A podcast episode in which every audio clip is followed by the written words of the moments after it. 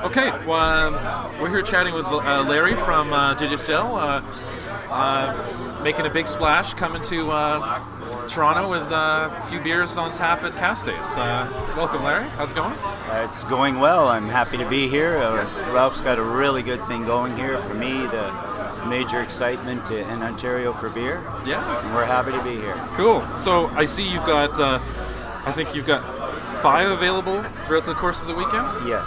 Yes. And uh, a couple of them are um, um, a few on cask, a few just on tap. Correct. Yes, we have uh, a black IPA uh, called uh, Panama, and it was uh, inspired by our, our friend, uh, Gr- our friend Greg Noonan uh, in Burlington. He's a big fan of ours and uh, really helped Jean Francois when he was starting out, and it was kind of designed down there, and we brewed it to honor him. Uh, I think it was at Mondial around there this year, the first time that we brewed that. Cool. First time it's been on cask here, and it's been a lively one. Yeah, yeah. I think I saw the the hops uh, stuck to the ceiling Yes, above the yes, cask. uh, I guess I'm the guy that primed it a little too much.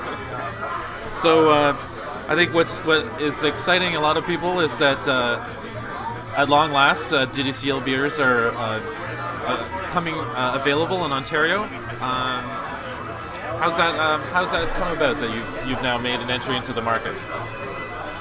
Well, uh, I think just for one, Ralph is our representative here, and we've always had a lot of faith in him, and we like his excitement and his ideas about uh, how beer, the beer scene and with food and stuff like that. And there's a good market here. I mean, uh, Quebec, uh, it's a good thing for us, and we send beer to the States and that, but I live in Ontario. We gotta have the beer I work for in the place I live. I hear you. I agree. Uh, what can uh, what can people expect? Do you think we'll see um, see some beers on tap in Toronto, bottles at the LCBO, or is that still in work in progress? Myself, I believe both for sure. I mean, you know, once you do the lab tests and all that stuff, but Ralph would know more of that. Right. We're, we're open to anything. Cool. Sounds and good. uh, for me, uh, how it's affected me working at the pub that, that's exciting with the microbrewery is that it's opened up fermenter space at the pub, so it's made our selection at the pub a lot, a lot more than it ever was before. And uh, me being a brewer there is exciting because I get to brew a lot of different beers. Yeah. Well, just uh, just because uh, the beers are available here now, which is great, it doesn't mean people should stop going to the pub because you'll still get some interesting stuff there as well. Yeah, it's where the experiments are done. And eventually, I would assume that what the customer likes is what we will, will bottle. So, yes, the pub is always going to. I was a little bit worried at first. And then I, I realized that it'll always be the flagship of the DCL, and they need each other. It's, it's, it's a good thing. Great. So, what are you looking forward to trying uh, this afternoon?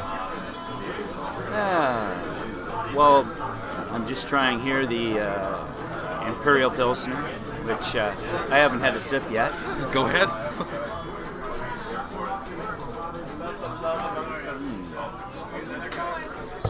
It's kind of funny.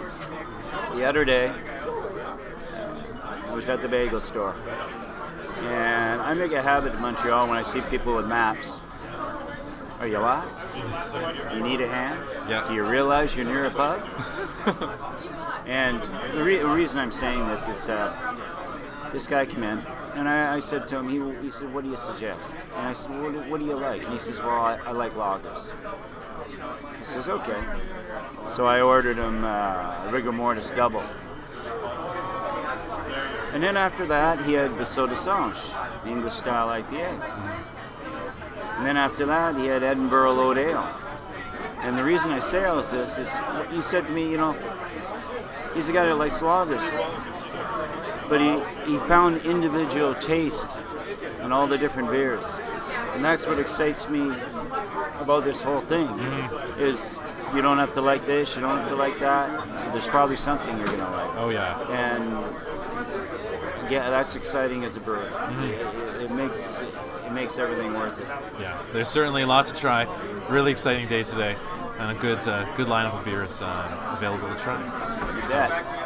And people doing what they love, Absolutely. uh, not the drinking. A lot of people love that though. Yeah. okay, thanks, Larry. Nice chatting with you. Thank you.